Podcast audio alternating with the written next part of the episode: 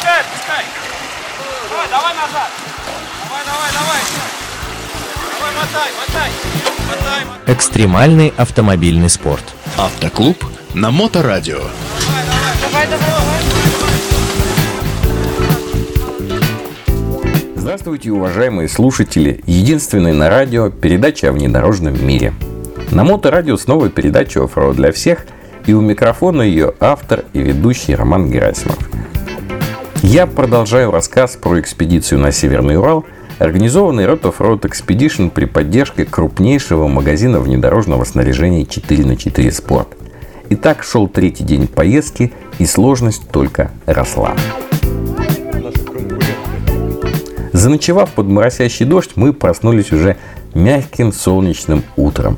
Погода поменялась кардинально, чтобы, собственно, до конца экспедиции удивлять нас непривычной для этих мест гуманностью. Впервые с начала экспедиции мы смогли насладиться горными видами. Наш лагерь стоял на склоне, и когда ветер разогнал остатки тумана и низких облаков, перед нами предстали потрясающие красоты Северного Урала – этот пейзаж с вариациями оставался с нами до самого конца поездки. Я думаю, что он и сейчас снится многим из нас. Я не хочу излишне драматизировать, но вот именно такие картины как раз из тех, э, что вспоминаешь в конце жизни с мудрой улыбкой и осознанием полноты прожитых лет. Завершив утренний эмоцион, мы собрались на брифинг. Отсюда и далее основным планом стало отсутствие жесткого плана – в подобных экспедициях сложно что-то планировать заранее и окончательно. Слишком многое зависит от стечения обстоятельств, удачи, рока, назовите как хотите. А поэтому приходилось много импровизировать и корректировать планы по ходу движения. Особенность от посещения одного из семи чудес России, Мань Пупунер, состоит в том, что путевка оформляется заранее – и перенос даты не предусмотрен. То есть, если мы не будем в назначенное время, в назначенном месте, то нам останется только наблюдать так называемые пупы в бинокль и успокаивать себя мыслями о том, что мы, ну, вроде и так молодцы, раз добрались мы сюда. Главной нашей задачей было выйти к границам заповедника 12 и 13 августа, чтобы начать пешее движение с проводником к самому плато.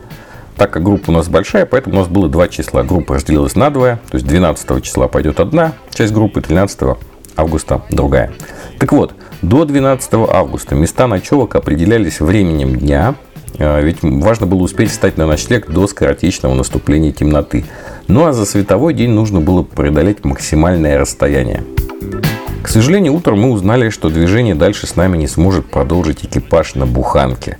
Ряд обидных поломок вынудил ребят принять это непростое решение, чтобы в дальнейшем не стать обузой для движения группы. Попрощавшись, выстроившись колонну, мы начали штурмовать первый и далеко не последний серьезный подъем в гору за этот день. Но приключения начались буквально сразу, то есть не давая нам время на раскачку и привыкание к обстановке. Первая же горка от лагеря доставила нам массу приятных минут с перемещением камней, с работой с лебедкой. Э, вот только что на наших глазах в этот подъем заходили две машины из другой экспедиции.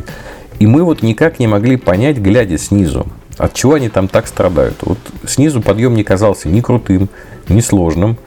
И вот на их месте оказались мы и оценили подъем по достоинству.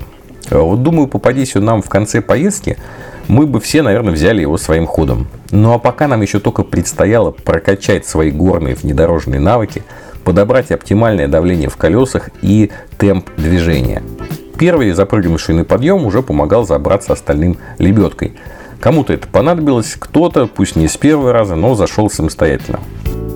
Надо вообще сказать, что идти в середине или конце колонны было чуть проще, потому что траектория движения была уже разведана, особенно сложные места были помечены, наиболее мерзкие валуны были уже отодвинуты. Стоит отметить, что почти на всех машинах стояли 12-тысячные лебедки.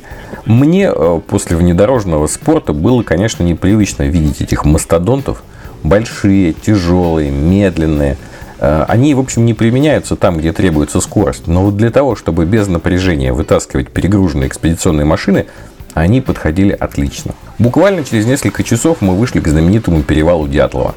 В лучах утреннего солнца это место не выглядело ни зловещим, ни таинственным. Выставив машины в ряд для фотосессии перед горными останциями, мы отправились на изучение местности. Памятная доска в честь погибшей экспедиции Дятлова находится на каменном останце. Надпись на доске гласит следующее. Их было 9, а под этим перевалом в южной ночью 2 февраля 1959 года погибли туристы Уральского политехнического института Игорь Дятлов, Зинаида Колмогорова, Юрий Дорошенко, Рустем Слободин, Юрий Криворниченко, Александр Колеватов, Людмила Дубинина, Николай Тибо-Бриньоль, Семен Золотарев. Памяти ушедших и не вернувшихся назвали мы этот перевал имени Дятлова. В углублении камня лежит блокнот с памятными надписями, которые оставляют проходящие здесь группы. Оставили свою запись и мы, а зачитал ее Алексей Сапрыгин. 9 августа 2021 года. Команда Red of Road Expedition в составе 12 экипажей достигла перевала Дятлова. Идем на Мань-Пупунер. У нас в навигаторе были точки, где были найдены все участники той трагической экспедиции. Но посещение этих точек, а также посещение нового памятника, который уже был установлен на месте палатки погибших туристов, мы оставили на обратный путь. Как я уже говорил, перевал Дятлова был для нас лишь промежуточной целью, и мы стремились к плато Мань-Пупунер, чтобы успеть 12 и 13 августа совершить на него пешее восхождение. Продолжили подъем. Видимо, небольшие дожди шли здесь и вчера. Мокрые камни, местами грязь, чтобы не ждать всех, э, интуитивно мы разделились на малые мобильные группы по 3-4 машины и уже сражались с препятствиями по отдельности. Так получалось быстрее, так получалось удобнее. Даже самые вот неприглядные тяжелые ситуации здорово спасала хорошая погода. Такой довольно сильный, плотный, но теплый при этом ветер. Солнце, которое постоянно находило в облаках свободное пространство, чтобы посветить нам и посветить на нас. Э, вообще отличная была погода. Что там говорить? Ну, повезло. И под повезло, здесь и далее я буду понимать работу нашего личного шамана Сергея Жигита. Поначалу мы больше всего переживали за путешествующий с нами грузовик ГА-66. Но оказалось, что переживали напрасно. Препятствиями и то временными для него, по сути, были только узкие проезды в лесу. В остальном по лысым участкам гор он скакал гораздо увереннее внедорожников. Через какое-то время он уже шел вперед, разведывал дорогу и страховал нас в качестве якоря для лебедки на особенно сложных подъемах. В первых же ручьях пополнили запасы пресной питьевой воды. Она тут холодная и вкусная, главное вот не хранить ее слишком долго и пить свежей. Через некоторое время к нам навстречу выехал квадроциклист. Оказывается, у них недалеко внизу лагерь, и они второй день безуспешно пытаются вернуть мобильность кибитке, то есть так называют в простонародье э, машинки УТВ, Utility Terrain Vehicle, утилитарный внедорожный транспорт. Так вот, у нее отъехало вместе с привальными креплениями рулевое управление. В горах бросать ребят не принято. Поэтому мы решили, что часть нашей группы отделится, спустится вниз со сваркой и попробует помочь приварить это самое рулевое. И тут нам здорово пригодился 6-киловаттный автомобильный инвертор, установленный на Toyota 200 Алексея Журавлева. И пока те, кто умел варить, ползали вокруг кибитки с электродами, другие обедали, чем Бог послал, э, Бог и прекрасная половина квадроциклетной братьи. Напомню, что мы шли без остановок на обед, и любой перекус воспринимался во благо. Э, поднимались вверх мы уже с боями. Почва тут была мокрая, с минимумом камней, за которые можно было цепляться протектору. Поэтому мы местами всей толпой просто толкали машины. Благо, что нас вместе с квадроциклистами было довольно много. Все-таки главное, что миссия была выполнена. Рулевое мы приварили, удачи друг другу пожелали.